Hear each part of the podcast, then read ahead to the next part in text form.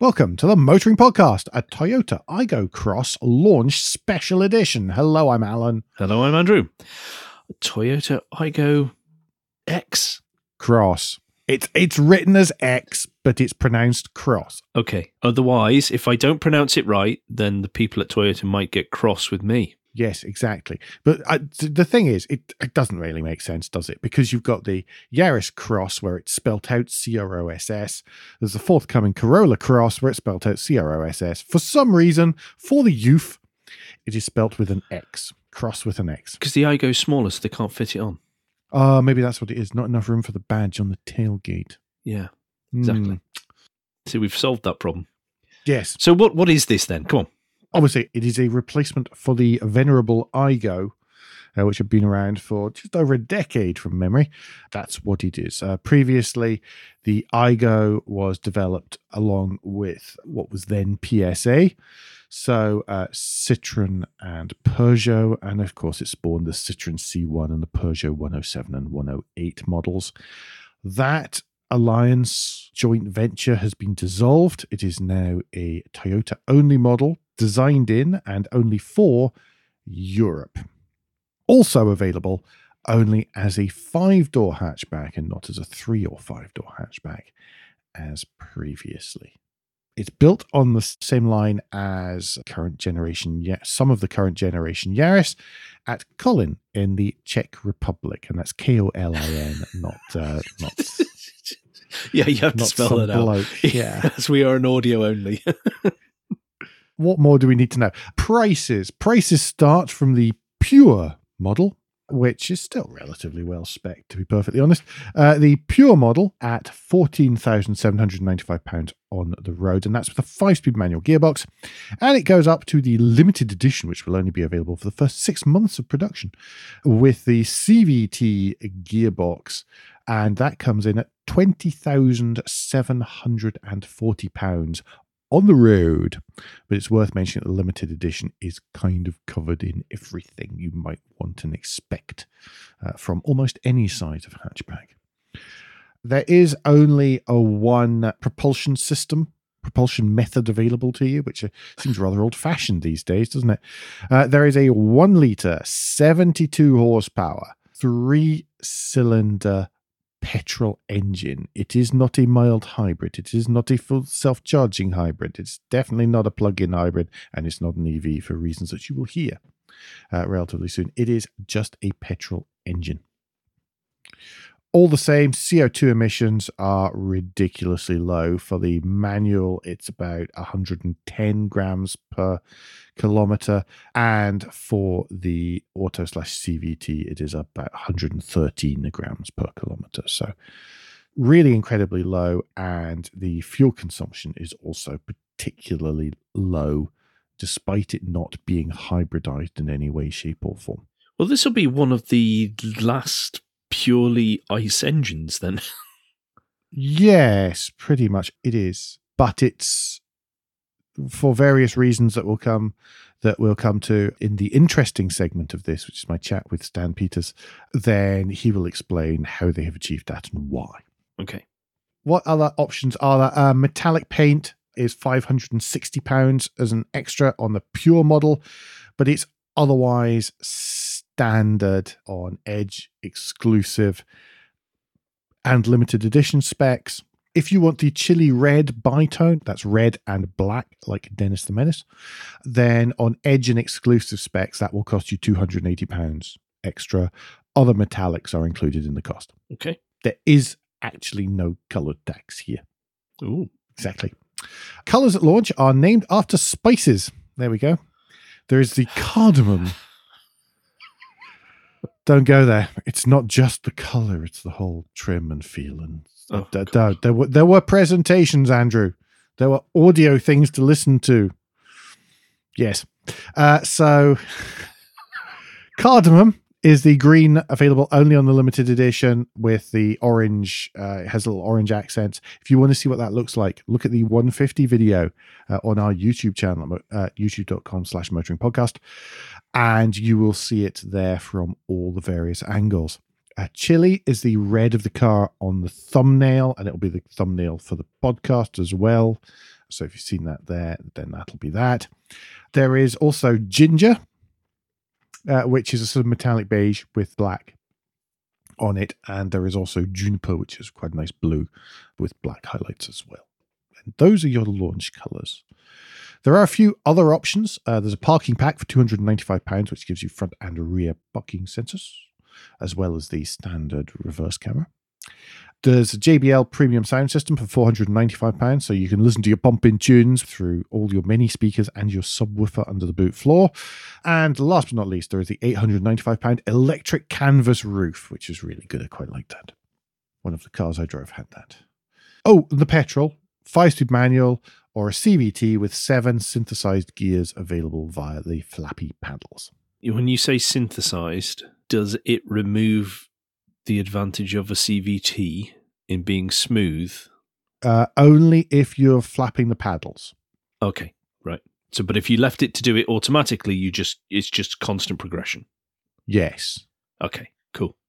We'll come to that again later, but yes, yes. Thank you. There is no noticeable silliness. Anyway, let's take a quick break from us waffling. Uh, well, you waffling, and flick over to the interview with Stan that I recorded in, in Barcelona at the time. I, this was a launch. We went to Barcelona, drove the car for a few hours, sat around, ate Spanish food, looked at the beach. It was terrible. Uh, Stan and I recorded, I think I stated this at the start of the interview. Stan and I were recording this in one of the display cars that was outside the beach club we were at. So apologies if it sounds a little bit weird and if there's some background noise. We did our best. Here we go. So I'm joined by Stan Peters, an alumni of the Motoring Podcast. uh, and we're actually, uh, if it sounds a little bit weird, we are recording from sitting inside an Aygo Cross outside a beach club uh, just outside Barcelona. So don't feel too sorry for me. uh, but Stan obviously was very heavily involved with a, a, car that's dear to my heart, which I don't even need to say the name of because long term listeners will know. Um, but you're heavily involved with the Yaris GRMN. Come on, say it again. Yes, please. Thank yes, you. there we go. You see, it makes him happy, and a happy, inter- happy interviewee is a good thing generally. But Stan, you've also been involved now with the new Aygo Cross. So, what was your what was your role in that? Okay. So actually, I'm in a department called EZ, and the Z department in Toyota globally mm-hmm. is actually the, let's say, the decision center and coordination center of the whole vehicle. Okay. It typically delivers the chief engineer, and I'm one of the, let's say, assistants to him. Project like this is so big that each of one of us gets his own field of expertise that we manage, we coordinate, and we take decisions, mm-hmm. whether it be styling, vehicle dynamics, um, even mass control specifications, and so on, homologation. You know the whole uh, the whole series. The interesting part about our job is that we are probably the only division that overviews the total project. So from concept and styling mm-hmm. real sketching towards the final the day that we're in today actually yeah. the launch of the vehicle showing it to the public and uh, joining podcasts yeah and um, uh, and that's the that's the interesting part of it and that's why also the decision power is put in our division because of course you're required to know the history and why the car is conceptually like this mm-hmm. and why we've made these kind of decisions before you can make the other decisions and, so. and, that's quite unusual in new car development and new vehicle development isn't it because as you say it's such a big project that people normally only work on a tiny tiny little aspect of it well it's true and on top of it it's the first full model change development that we've done in europe in mm-hmm. toyota europe uh, based in brussels so it comes also with capabilities that you need to develop along the route, let's say. Um, and having that overview, of course, if everybody knows their tasks and execute them perfectly according to time, resources, and budgets, little less to do for me. Uh, but of course, that never happens. No, it's a project. Project never, ever run that way. Well, and then you've got Corona hitting us during exactly in the middle of the development. We've got a ship being blocked at the Suez. We've got some fires and snowfalls in Texas, and I can continue actually the whole mayhem that came over us over the last three years. Yeah, and, and, that'll take up an entire podcast on its own, I think, if we did that. And Goodness knows. Um, but you were saying that this is the first full model change uh, that that you guys have done. Obviously, this the the, the, Aygo Cross is very different from the Aygo that preceded it. Um, it is. It is um, uh, conceptually very different. Uh, we've made some bold choices. We also kept some what we call Aygo-ness in it. Mhm. For example, we're here in the interior. You can see the air vents, which are which are I- really typical. I Did notice there's Um, still the eyeball style with the slats, absolutely. just like the previous generation. but we still revised and re-engineered it to give it a better touch and feel, a better operation, and so on. So you know, Toyota never just blindly copies and carry over. We always do some kaizen, Mhm. you know, what's called the continuous improvement. The seats were on; they look similar, but then completely uh, re-engineered actually. So um, apart from that, it has much more similarities to the other family members of the TNGB platform. I was going to say because it's uh, th- this segment, this the A segment. I don't want to call it a city car because I don't actually believe it is a city car, but this A segment is a very difficult segment for manufacturers at the minute. Mm. We see more and more pulling out of the segment, and at first glance, it looks like Toyota are doing uh, uh, doing a car on your own this time. You've got no Peugeot and Citroen. It- it is purely a Toyota product. Absolutely. And the first thing is, well, where are the savings being made? How can you make sure that this was going to be a, a profitable vehicle if it's only a Toyota? So I assume that there's there's commonality. Absolutely. And don't be mistaken, we also believe that a small city car must be profitable. Mhm. We're not we're not doing this for the pleasure of our customers. Y- Your Toyota, But- you very rarely do things for. Absolutely. Um, Giggles. um, but we do we do feel that all people uh, of which budgets and requirements they might have deserve a solution and deserve a proper car. Mhm. Um, that's the, where the affordability for all, mobility for all, leaving nobody behind is not so just a slogan. It's really like a concept that's within our company. And yes, others are, are leaving the segment, but it doesn't mean that the customers disappear, right? No, Uh, exactly. uh, I think the whole segment is like a good 1.2, 1.5 million customers. Mhm. A good, I think, half million is re- only remaining. So where will you put the 800,000 customers in? So we're definitely trying to attract, trying to give them a, a decent product, which is affordable. Mhm. Affordable means a good price. Need to make a bit of margin on it, so I need to control my costs. Absolutely. The joint venture is gone, so those scales of economies no longer exist. But we do have a platform, Mhm. and sharing a platform, which is from the beginning designed to go also to an A segment size, allows us for a good, depending how you compare it, 40 to 50% of components sharing, and another good 10 to 15% of components that share a base design, but that you actually modify for its uh, usage. Okay. So there is again the scale of economy, but it works in multiple ways. It means my design resources Mhm. um, don't need to be tripled between I'm talking Aygo Cross, Yaris, Yaris Cross. Yeah. Uh, my engineering and manufacturing resources don't need to be tripled because a platform benefit is that you have actually one carrier, one line Mhm. in the factory. And indeed, in France, we're producing Yaris, Yaris Cross on one line. In Kolin, Czech Republic, we're producing Aygo Cross and Yaris also in equally one line. Right. I didn't know that. And Yeah. that's and that's a big yeah, that's a big benefit again. Again, shared investments with a proper return on investment. Okay. Talking about that kind of shared investment cost, one of the things, obviously, is that well, certainly in the UK, uh, Yaris is only available as, as a hybrid. Similarly, Mhm. Yaris Cross is only available as a hybrid. But Aygo Cross is only going to be available as what I'm going to call a pure internal combustion engine. so there's no hybrid, there's no there's no pretense of mild hybrid or any of that. Was was that a cost primarily a cost saving decision, or was that driven from something else? it's a very conscious concept. Um, and from that concept, so the concept says you need to have an affordable car. So that's price driven. Mhm. So expensive solutions like our hybrid, but equally the mild hybrids on the market, um, don't really work unless you would really need them. And the fact is that we don't need them. Right. This car is with the normal ICE, so with a normal internal combustion solution, the most eco-friendly or fuel fuel efficient, I would say, fuel efficient car in the segment. Mhm. So the need isn't there. So why then putting unnecessary expensive technology in it? That doesn't make sense. Heavy technology, and you've seen it in the electric vehicles as well, create an even bigger problems in smaller cars because the weight you need for the batteries in an A segment car would be more than 50% of the total weight of the car. Right. Okay.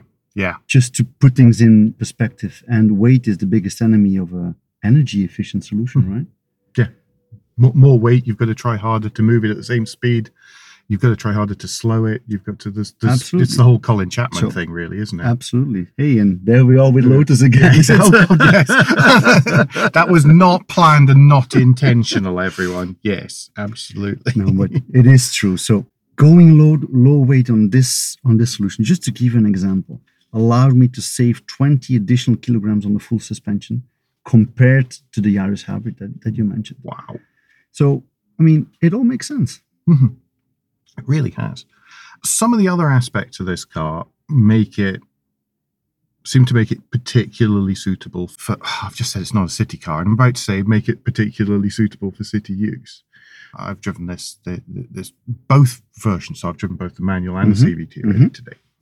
One of the things that amazed me was how well this handles speed bumps. So yo-yo cross, jack it up, and it, it's got cladding, and you know, uh, listeners, you know that the motoring podcast likes a little bit of cladding, so this is a win for me already. But it amazed me how much. Do you spend a lot of time developing that kind of detail? So, well, It's- actually, you know, It's not a. It's again not um, not coincidental. okay, Uh, this car has something very very particular that is very unlikely uh, to be seen in the in the industry, and that is unique tires. right, And so when you say indeed comfort, and when I said conceptually no coincidence, I said we don't make compromises on styling. This was number one on this Mhm. car. So 18 inch and standard 17 inch I mean, standard set. The first Yaris, on I a segment. yeah, the first Yaris I bought, the standard, it was basic wheel size was 13 inches. Absolutely. And now 17 inches. I, I talk about it elsewhere in the podcast, I'm sure, but this is a good-looking little thing. This is this is really cute. But then, usually, when you would say bigger tire size, you talk about heavy wheels, a lot of unsprung mass, uncomfortable, very harsh ride, um, limiting steering angle because of the big tires, and not to forget a lot of friction, so fuel economy Mhm. goes bad. This is a normal thing in the engineering world, let's say. Okay, but we've reversed that trend Mhm. by developing a unique bespoke tire for this car with three manufacturers just to make sure that there's enough competition and enough supply also in the aftermarket. And we've given them the task saying, okay, the total wheel hub should be same as a 15 inch of Yaris. So with our 18 inch, we are equally light as a 15 inch Yaris. Gosh. We are as comfortable as basically what a 15 inch tire would give you as well. We have a turning circle which is smaller than the outgoing Aygo. Yeah. Can I just quickly to give people reference on that? So the turning circle in this is 4.7 uh, meters is the radius.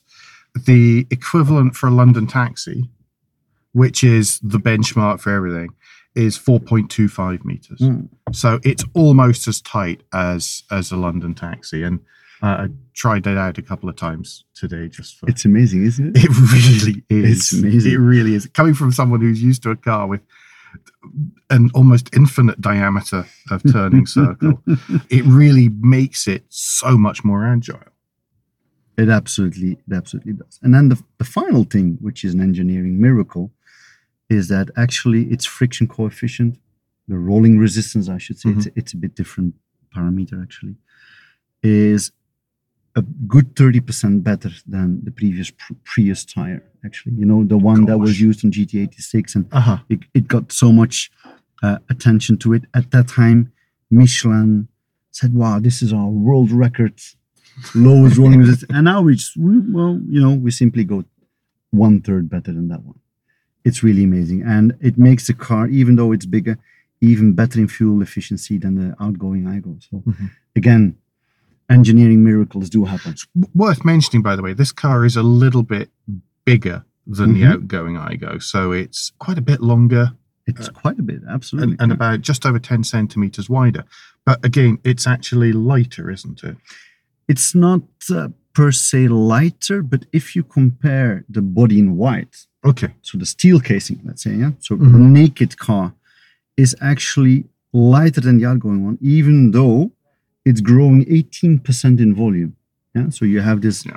you have this big carcass of steel. It Mhm. grows. You add, of course, safety standards because the safety requirements are much more strict than they were 15 years ago, Yeah. and we still go lighter in total weight. So that's uh, that's yeah, absolutely contributing. We were talking a few minutes ago about keeping costs down. And uh, then, different part of the conversation, I mentioned that we've got that, that it comes as a manual and as a CVT. Is there a particular reason for it being a CVT as opposed to an, an automated manual? Well, asking that question is actually answering it because I I haven't I haven't driven I haven't driven any attractive automated manual gearbox before. Not from Toyota in all due respect, even though at that time it was the best Mhm. available technology. Uh, but it was never appealing. Okay. Um, and the competition is, if possible, even doing can I say that? They're doing it even worse. As long as you don't say So- who it is, it should so be fine. Guys, don't that. do that. So anyway, anyway, I think it's it's very clear that we've listened so carefully to our 15, almost 17 years of customer feedback that we've gathered on the outgoing Aygo. Mhm. And definitely they they would love to have a CVT, but it was always too bulky, too big, too high costs to fit in. and it's worth reminding people that you, uh, uh, Toyota, you do know a CVT because just every single hybrid since the Prius Mark One Prius was a CVT box, the epicyclic CVT. Well, but but you do know that, of course, in the, in the in the world of technology, it is a different solution. Yeah. So it's a but it it they need work under the same principle. Um, you basically you put your right foot down, and the system decides what RPM and what power it'll give you to accelerate and and, and to keep speed. Now, this one is very particular because it's a compared to the normal combustion uh, Yaris that now I understand is not supplied in the UK Mhm. is actually 25 kilograms lighter. Wow. Uh, so, and that's that was a breakthrough, and um, because of that, and our lightweight, we could also ditch what we call the the starting gear. It's like a like a fixed gear that makes you going in the traffic light conditions, Right. you know, crossing roads where you really need fast response. Mhm. But we could actually remove that one as well, and that made it compact, and that's why it's called SCVT as well. It, Yeah. S stands for small, um, just to highlight that it's a it's one of the most compact systems. But because of the car is so lightweight, actually we could tune the responsiveness of that system so well that in most of the city condition, it is it's it's responsive is better than a manual transmission. It's quicker than a Mhm. manual transmission. That's a fact. Uh, and in real world driving, especially traffic jams, uh, traffic lights, like I've heard you've been into Barcelona City. I guess they hold the I, I was, world record. I, I was I was driving the manual oh my god! Okay, okay. Then, ooh, then you then you felt by fact why people would like a CVT I- in a city center with traffic lights. Actually, it was one of those ones where I got out and I thought, I made a fundamental mistake this morning when I was offered the choice of the manual or the CVT. It was like, Alan, you should have taken the CVT first. Absolutely, and especially if you're going, whether it was a choice or not, you went into the city center, and then the, the, the CVT proves its all its benefits. Mhm. Now, what I personally like, And I know in the UK you have a you some of you have dynamic driving uh, driving styles, a lot of roundabouts. Yes. Now, what you don't like to do is basically you need to reduce speed before a roundabout, but you don't want to necess- necessarily brake, right? But Mhm. CVT systems, hybrids, and so on, they don't have so much engine brake because they go into the lowest, most efficient RPMs. But then you have the pedal shift system, and you just put one, two gears down, RPM increase. You have a bit of engine brake, go into the roundabout, throttle up again, and. Yeah. You're right. I actually did that uh, coming down hills through some bends uh, when I was driving the CVT, and it, it works really nicely, actually. And it, even on roundabouts, it is. Uh, I, I know I sound like I'm just parroting what Stan said, but it, it does. it, it is actually a really nice, responsive CVT. There isn't. There's a little bit of engine revs rise, and then and then the car goes, but there's none of the yo-yoing that Mm. that I know that regular listeners will know we've talked about in some manufacturers' CVTs before. There's none of that. It goes on, and then you feel like you're on an elastic band being pulled up. It actually goes, and it does go quickly. And, Mm. and you know, some things which can can thwart CVTs, like joining uh, joining a motorway, for example, where where they can have a little bit of a fit. Then, but I didn't find that happening with this. Mm. Well, first of all, I'm I'm really happy that you've you've experienced exactly how we designed it. Okay, it has to be intuitive. Uh, we do follow, so we measure the speed and displacement of your throttle pedal. Right. If you do a slow input, the system will react slowly, gently, just gives you enough. If you do it quickly, like on a panic mode, it will rev up, give you the power to escape from the situation, overtaking whatever. And yes, of course, it it is still a 72 horsepower engine. So Yeah, if you need full power, you will have RPMs and you will have noise. Yeah. But in the end of the day, it's your choice as a driver. That's my opinion. Mhm. But it also means in all other situations, it has to be uh, relaxed, um, low in revs, low noise, um, and fuel efficient. And that's, I think, is what is the biggest achievement of the CVT. That in most real-world driving conditions, it's actually doing better than a manual transmission. Mhm. And that's uh, that. That for me ticks all the boxes in the end. Yeah. One thing quickly about CVT: does it have gears programmed in? So whenever you're feeling, because I felt that that was part of the gear. Yeah. It's not just with for the manual. Absolutely. So when you, if you would, as I just described, you went to the roundabout, you need to do gear down with the pedals. It'll do it just for that occasion and then go back to automatic mode and just Mhm. goes into uh, full automatic.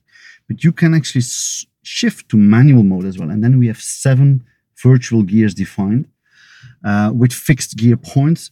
Where then uh, imagine some kind of uh, mountain driving or small Mhm. hills, small windy road you can then actually run through the gears as you would apply with a manual transition. Yeah. But seven gears. So that's like a super responsive. Which is quite funny, by the way, because the manual is a five-speed. And Exactly. So yes, Yeah. you do get more flexibility. Stan, I, I'm I'm about to have to go and get my transport back to the airport. I Ah. have PR people waving from outside the car, so we're going to have to break it up there. never keep them waiting. Yeah, as as always, I could I could keep on talking for ages, but thank you so much for giving up some of your time to, to No, have a chat thank- to us today. Thank you for uh, for, for coming around. It's it's might have not been as attractive on paper than the Yaris GRMN, but I think as a product we really deliver, and it's and it's something that will um, uh, that will make heads turn in uh, in the UK as well. Yeah, Really no, sure. it's, it's it's a smart little thing. Very glad to be here to try it. So Great, thanks again. my pleasure. Okay, well, that was excellent. Thank So, uh, should we run through the normal segments that we typically have at this point? Yes, now we've covered I think most of the technical stuff. We'll probably skip most of technology, but uh, but yeah, let's let's zip through zip through this and, and, and give some feedback and thoughts on on some of those. Looks wise, what I couldn't say when I was speaking to someone important involved the, the, with, with the project really was it does look a bit like a Smart ForTwo and Baby Yoda had a child that was then modeled by Fisher Price. And I mean all of that in a good way. This is a cute little, this is a cute, chunky little thing. It is. It is. oh, It just reminds me of the Baby Yoda and the Mandalorian. If you look at the front of it, It looks interesting and different and fun. So we should applaud that. it really is. Yeah, Yeah, and and this remember this was all designed at the Toyota Design Center. I forget the correct name of it, but it's at Sophia Antipolis, just outside Cannes, in the south of France. It's properly European and properly properly funky to go along with it, and, and designed for our tastes and sensibilities and all these kind of things. So this this this ain't no China car, folks, and I think it looks great. It's not overly slashy. It's not overly aggressive or anything like that but it does have that sort of chunky ruggedness to it. Now, I think the closest view, I spent quite a lot of time thinking, what does that remind me of? What else is there that's that sort of A segment hatch, lifted up a bit, seats four, five doors, Suzuki Ignis. I've got Panda vibes as well. Like I said, the Mark There- 1 more Yeah. than the, the latest generation. Mhm. But it definitely gives off the impression that this would be a safe urban vehicle because it's got a bit of cladding, because it's slightly raised up, and it looks like it's could sort of like I can shrug off a bump or two Mm. just in the looks. Yeah, I mean it's it's I've seen the previous generation Aygo parked in par- parked in cities, and there's there's quite often a ding in the the, the front wing or the or just above the wheel arch where, where somebody's let a door go or something like that, and this looks like people have walked around a city marked up where all the uh, where all the, current generation Aygo C1 and 107s get get hit and damaged, and thought, well, we'll put a little bit of something there that's not going to get that's got not going to nick and's not body colored and these kind of things. But I love it. I think it's not overly fussy, but I think that some of the detailing is really nice. So there's lots and lots of part share in this. Okay, as, as Stan said, costs have been kept down. Lots of part sharing with uh, Yaris, Yaris Cross, GR Yaris uh, as well. So, for example, the wing mirrors exactly the same as a Yaris, and so they can use that and they can use that part, and it's it's perfect. But some of the ones that are specially Aygo only, like the headlamps, for example, they've not just gone, we'll make a really cheap one. They've actually gone to the bother of making really nice, really nicely detailed parts and things. They are intricate. They are surprisingly intricate for the entry level Mm. vehicle to the whole brand. Yeah. And and therefore the price price is Mhm. building price is key, let alone selling price. Exactly. And and remember that they've they don't have the quite the economy of scale that they had previously by having almost identical parts to the Peugeot and the Citroen. Instead, they're sharing them internally. They are actually still driving that economy of scale. You, you heard that Stan say it. There's no need for me to repeat it really. But the little bits which are unique to this are nicely detailed, and the bits that aren't unique to it are already nicely detailed because they're meant for vehicles higher up the range anyway hmm quite nice really really nice and and stuff like the the tailgate is one big panel of glass and stuff that that sort of thing is carried over so there is a certain amount of design language that, that's come across one of the things you'll notice about the Aygo Cross is it is quite wide. It is actually built on the same track as again Yaris Yaris Cross, so it's not extra skinny. That means it's almost square because it is a short little thing. Uh, and the wheels are very far out to the corners as well. So it's little and it's square, and that I think just adds adds to the looks. And, and They're and making a GR version of this. Now you've said all that.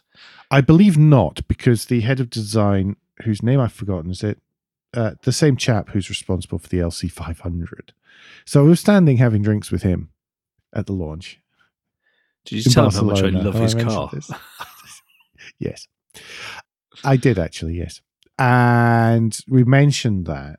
So a couple of us were standing there chatting.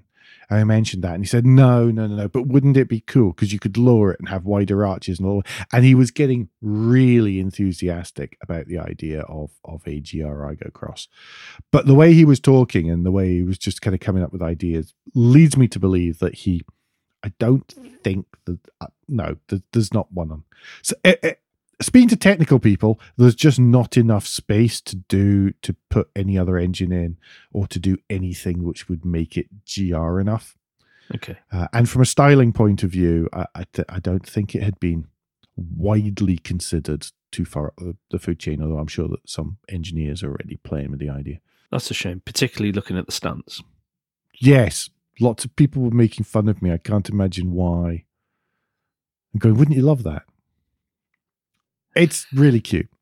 Uh, one of the other things you'll notice are the large wheels. So the wheel, the entry level wheel diameter is 18 inches, something ridiculous. They're 18 inches, but they're very narrow. So it's a little bit like the, not quite as skinny, but a little bit like the uh, BMW i3. Oh, that's what I was going to say. That's Big wheels. You Narrow. looking at it, and now you said how narrow they are, and I, I can actually see it in one of the pics. Hmm. That really does come across as a, an i3 element. hugely low rolling resistance. I'm, I'm repeating stuff you've already heard, but it's hugely low rolling rolling resistance. Lots of little details like this that make it really economical and mean that they don't need the hybridness. If you're wondering about, goodness me, if it's custom tires, what's the cost?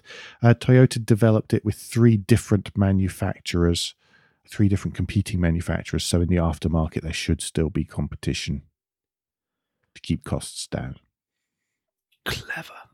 yeah, just the whole thing's clever. Stuff like the rippled roof, which means it keeps material costs down. So, and then because you can now use thinner metal, which keeps the weight down, which keeps the fuel consumption down, which blah, blah, blah, blah, blah, blah, blah, blah, blah. Lots of stuff like that. This is just so clever. It is amazing what comes out when you give people very strict constraints. Oh, yeah. We've we've said this before in different things, but if you give someone such a really tight, difficult brief, Mm-hmm. the stuff they can come up with actually tests them more than going, go and create a sports car. I'm speaking to a product design student here. So, yeah. But yeah, it's it's just the, the solutions are great and they're right the way through it and they're right the way back to sort of root cause analysis type thinking. Oh my god, everyone! I know, I know. I know. Alan Should is we talk? almost going to explode. Should we go? I was, I yeah, yeah. Uh, and we so- have for this, by the way, we have temporarily paused the drinking game, obviously because Alan has to speak about something he's driven. This is not fair on us as listeners or Alan that he went out there to drive this for us then to start saying drink every five No. seconds. That's No. that's unfair. yes, totally. Anyway, inside, Take us to the inside then, because you've talked a lot there about the outside. yeah. So is it is clever on the inside? Uh, yes. Well, y- y- yes, mostly. Yeah. Uh, so this is not a car for carrying five people on long motorway journeys. For a start, it only has four seatbelts. it's an A segment car. Let, let's have A segment expectations here. So the boot is small by most car standards, 231 liters. That's 60 liters bigger than the, than the Aygo than the previous generation. It's 12 and a half centimeters deeper. So that's what, five inches or something? Quite significant. Uh, it's regularly shaped. It's quite tall. It, it's really useful size boot for an A segment car. Say 230 liters with the the seats up, 829 with the back seats folded, and that's up to the window line as well. So that's pretty. That's quite a lot of space uh, once you fold those. Uh, there are curry hooks, and there is a light. Back seats are quite neat lots of shoulder room, obviously, because they're only for two, yet it's still relatively wide car for its segment. There's enough knee and foot space for smaller adults on short journeys, but headroom can be a bit tight if you're long in the back, especially with a canvas roof. You lose an inch or so, and you're a little bit sort of wedging yourself into the roof. Um, Okay. So that's something to, to watch out for. Uh, tall people don't really want to be in the boot for that long. The rear windows and the rear doors open by hinging out, as is kind of traditional on the Aygo previously. So, so you, you they do sort of pop out type rear windows, so you can still open them. Uh, that's more than some other competitors, like the Up, for example. I don't believe the rear windows open uh, and the Up. Up front, uh, comfortable seats, single part back and headrest, as again, Aygo tradition, keeps costs down, blah, blah, blah, blah, blah. All the dashboard and stuff is all ovoid, it's all curved. There's a single cluster in front of the steering wheel, which is lifted straight out of the Yaris and the GR Yaris and the Yaris Cross, but with minor trim differences, believe it or not. Um, and you know, different sort of trimming of the leather and that kind of thing. But the structure and the button layouts are all exactly the same.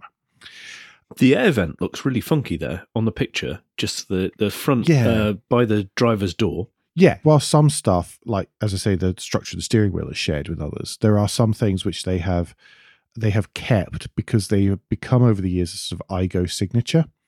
These sort of spherical air vents with the sort of slats through them, like the old uh, breakfast time TV lo- some logo thing. Yeah, yeah. Yeah.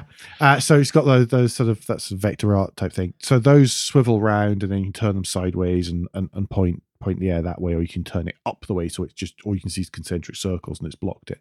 They've kept that. So they did those, uh, but they made them a little bit better according to Stan. Okay. There's some things like that. So there's actually quite a lot of heritage carried over from the Aygo. They haven't just chucked it all out the window. People like that. It's a cheap solution. Sorry, it's a cost effective solution.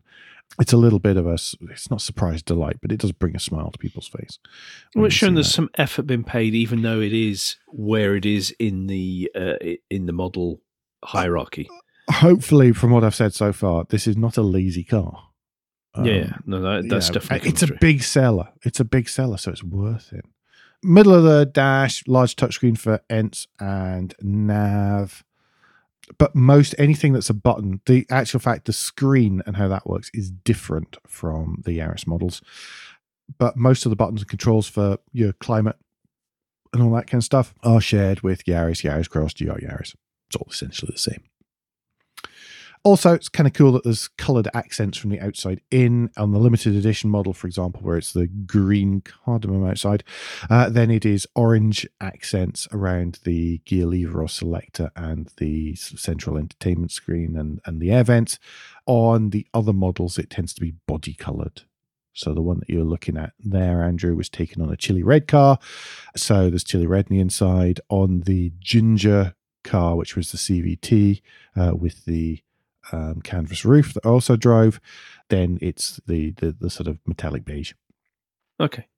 On the inside, kind of nice. Brings the outside in. Obviously, the insides of the doors as well. There's quite a lot of exposed metal there, and painted exposed metal. So lots of the outside is on the inside of the car as well. Again, cost construction helps lift the interior. Exactly, cost construction, and it just makes it brighter. It just makes it a nicer place to be because it's actually a bit funky, which is kind of cool.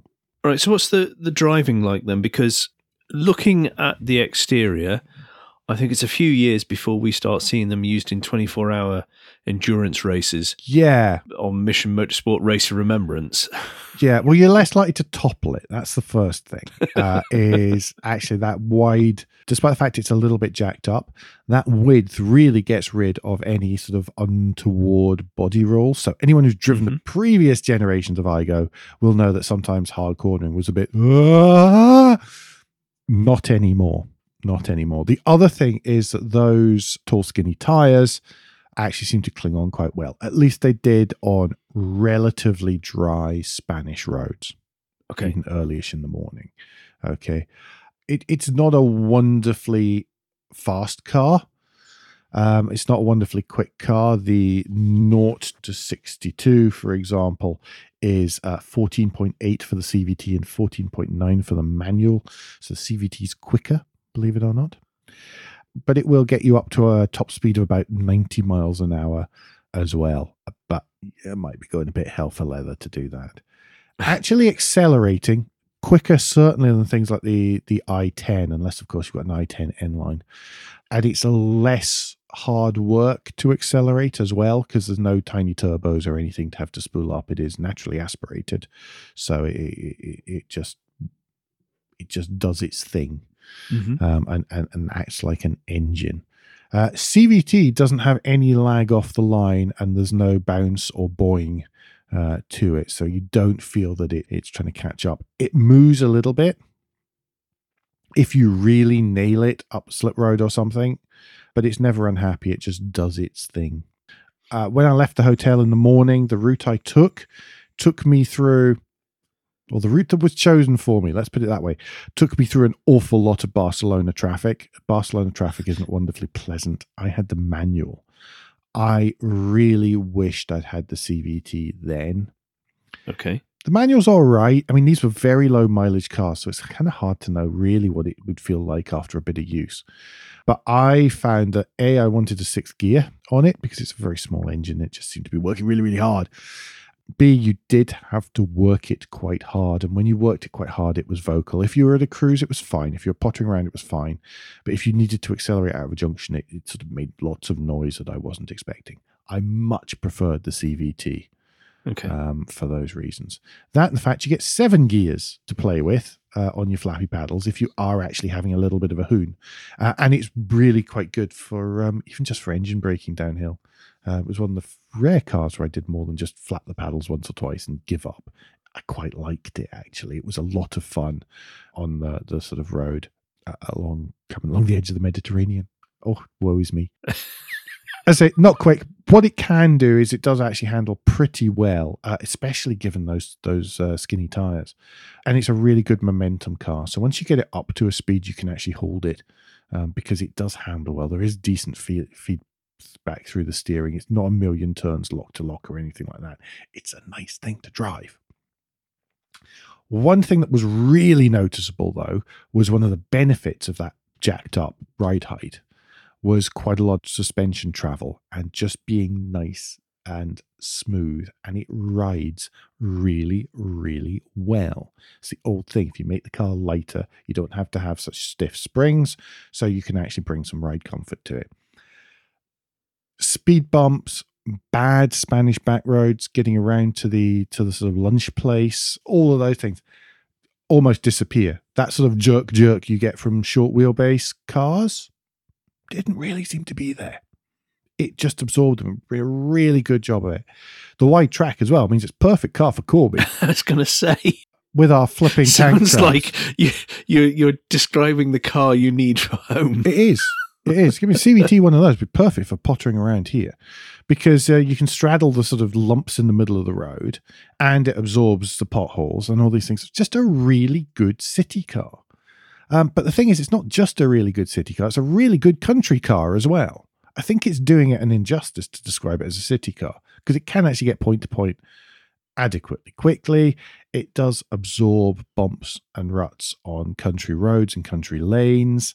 Uh, and it's that little bit high, so it should be able to to climb and go places. So I suspect that this will be quite popular outside of cities and in more rural communities as well. Yes. Yeah, especially as it's minimal frills and all that kind of stuff.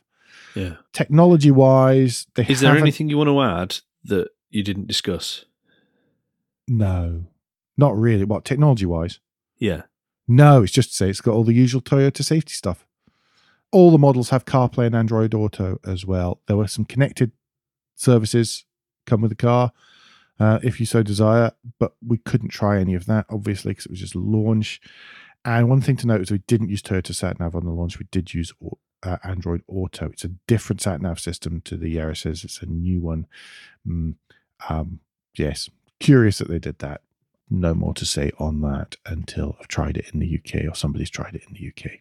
All right. So that brings us round to a verdict. And before you get into your verdict, though, I have to say, as someone who is beginning to approach looking at vehicles for possibly the older of his sproglets, yes, they are that old, in a few years Mm. to be looking at a car, Mm-hmm. that comes across as one that fills me with a lot of confidence from its stance, from the company it's from, the power limitations in a good way, Yeah. but also, you know, it, it, it just, from looking at it, I feel confident that anyone in it will be looked after. Hmm. One thing that's worth mentioning, by the way, is practical aspects of I'm going to call them active safety, and I don't mean active safety systems. One thing I meant to mention there was the visibility from inside is really very good. I know it doesn't look like there's a lot of window, but it's it's it's it's form it's it's the sandcat principle. The windows are where you need the windows to be. and with that slightly raised position as well, Hmm. that puts you above other, not city cars, but small A segment cars. I mean, I, I agree with you there that the the whole because like the Ignis, we wouldn't call an Ignis a city car. No, no, It's just it's just the small car in the range. Yeah. and I think that position, the ride height, the the width of it as well, and the how economical it is, Mhm. are all big plus points. And I'm I'm only looking. I'm not saying this is the the full market here, but I'm just looking from my perspective. That that looks like a great first car if you can afford it. and traditionally that's been a that's been a key role of the Aygo. Yeah, I mean, if you come to if you come to our town and look at the students, there's so many C1s, Mhm. Peugeots, uh, and Aygos that are the the transport of choice for, for the students. I mean, I'm not. I'm not really anyone to to to comment because my first car was a small Toyota, for exactly the reasons that you've been you've been through. The Aygo didn't exist back then. Yeah. and uh, I'm sure if it had, then my first car would probably been an Aygo, not a Yaris, and then you'd have a different drinking game. Still involved Toyota. Yeah, because Smart didn't sell the ForTwo in the UK at the time. Anyway, sorry, I interrupted. You were about to give us your verdict. I was just going to say that this is a significant leap in quality over the previous Aygo in so many ways. It really is. It looks dear when you see the price uh, as a line, as a cash price. It looks like it'll be dear, but it will hold its value. So the PCP will be low over time. There will be offers on it. There always have been offers on the Aygo. There always will be. And I imagine that stuff like interest rates and things on those loans will be suitably low as well. Really vital for people in this marketplace. This is a this is a car that that, that bought new will be bought PCP. I'll be amazed if it isn't. Um, so I'd expect that to be to be there. I, I really I really like this. Um, showed pictures to my mom. She loved it. Is it a gateway into Toyota, the brand? I think so. I think it's funky enough to be. Hmm. And Toyota's a good. Oh God, I sound like a shill for them again as usual. If only we were paid by Toyota. At the minute, it's a good brand. It hasn't always been. You know, it's gone through peaks and troughs, but at the minute, there's enough Halo cars out there that that magic will come down onto the Aygo. yeah, but the the non Halo cars are, are good. Yeah, I know, but they're not. Everyone acknowledges. So yeah, but I mean, not. they are they are going through a an excellent phase of producing cars that are interesting to look at, good value, work really well, let alone being special. Mm-hmm. Yeah. Yeah, yeah, I agree. I d- g- And that's me saying it, not you. By yes, the way, for everyone yes. What do you want me to do? Disagree with you? There's three of them So- on the driveway out there, right? And, and like I- like I said before, if, if only we were being paid by people to say these things, we're not. I got a jammy Dodger yesterday. That's the some t- You. I hope you've declared that. Yeah. anyway, everyone, I think we've done this one to death. I liked it. I liked it a lot. I'm looking forward to seeing them on the streets. They are available in dealerships now, by the way. Certainly demonstrators. So if you are interested, do go.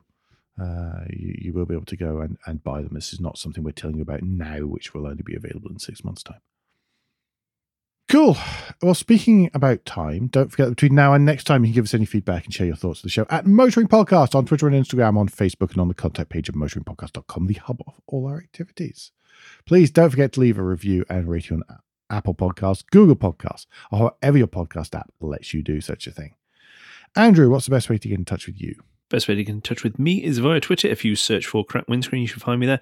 And Alan, if people feel that you possibly have missed out something, I don't know how, on the Aygo Cross, I nearly said X then, uh, what's the best way for them to get in touch with you personally? Well, first of all, go check out the 150 video on the Motoring Podcast uh, YouTube channel. Uh, that It will be linked in the show notes. I'm sure it will be. But otherwise, you can ask me on Twitter where I'm at AJP Bradley. That's B R A D L E Y. And we, as always, will be back before very long. But until then, I've been Alan Bradley I've been Andrew Clues. and safe motoring.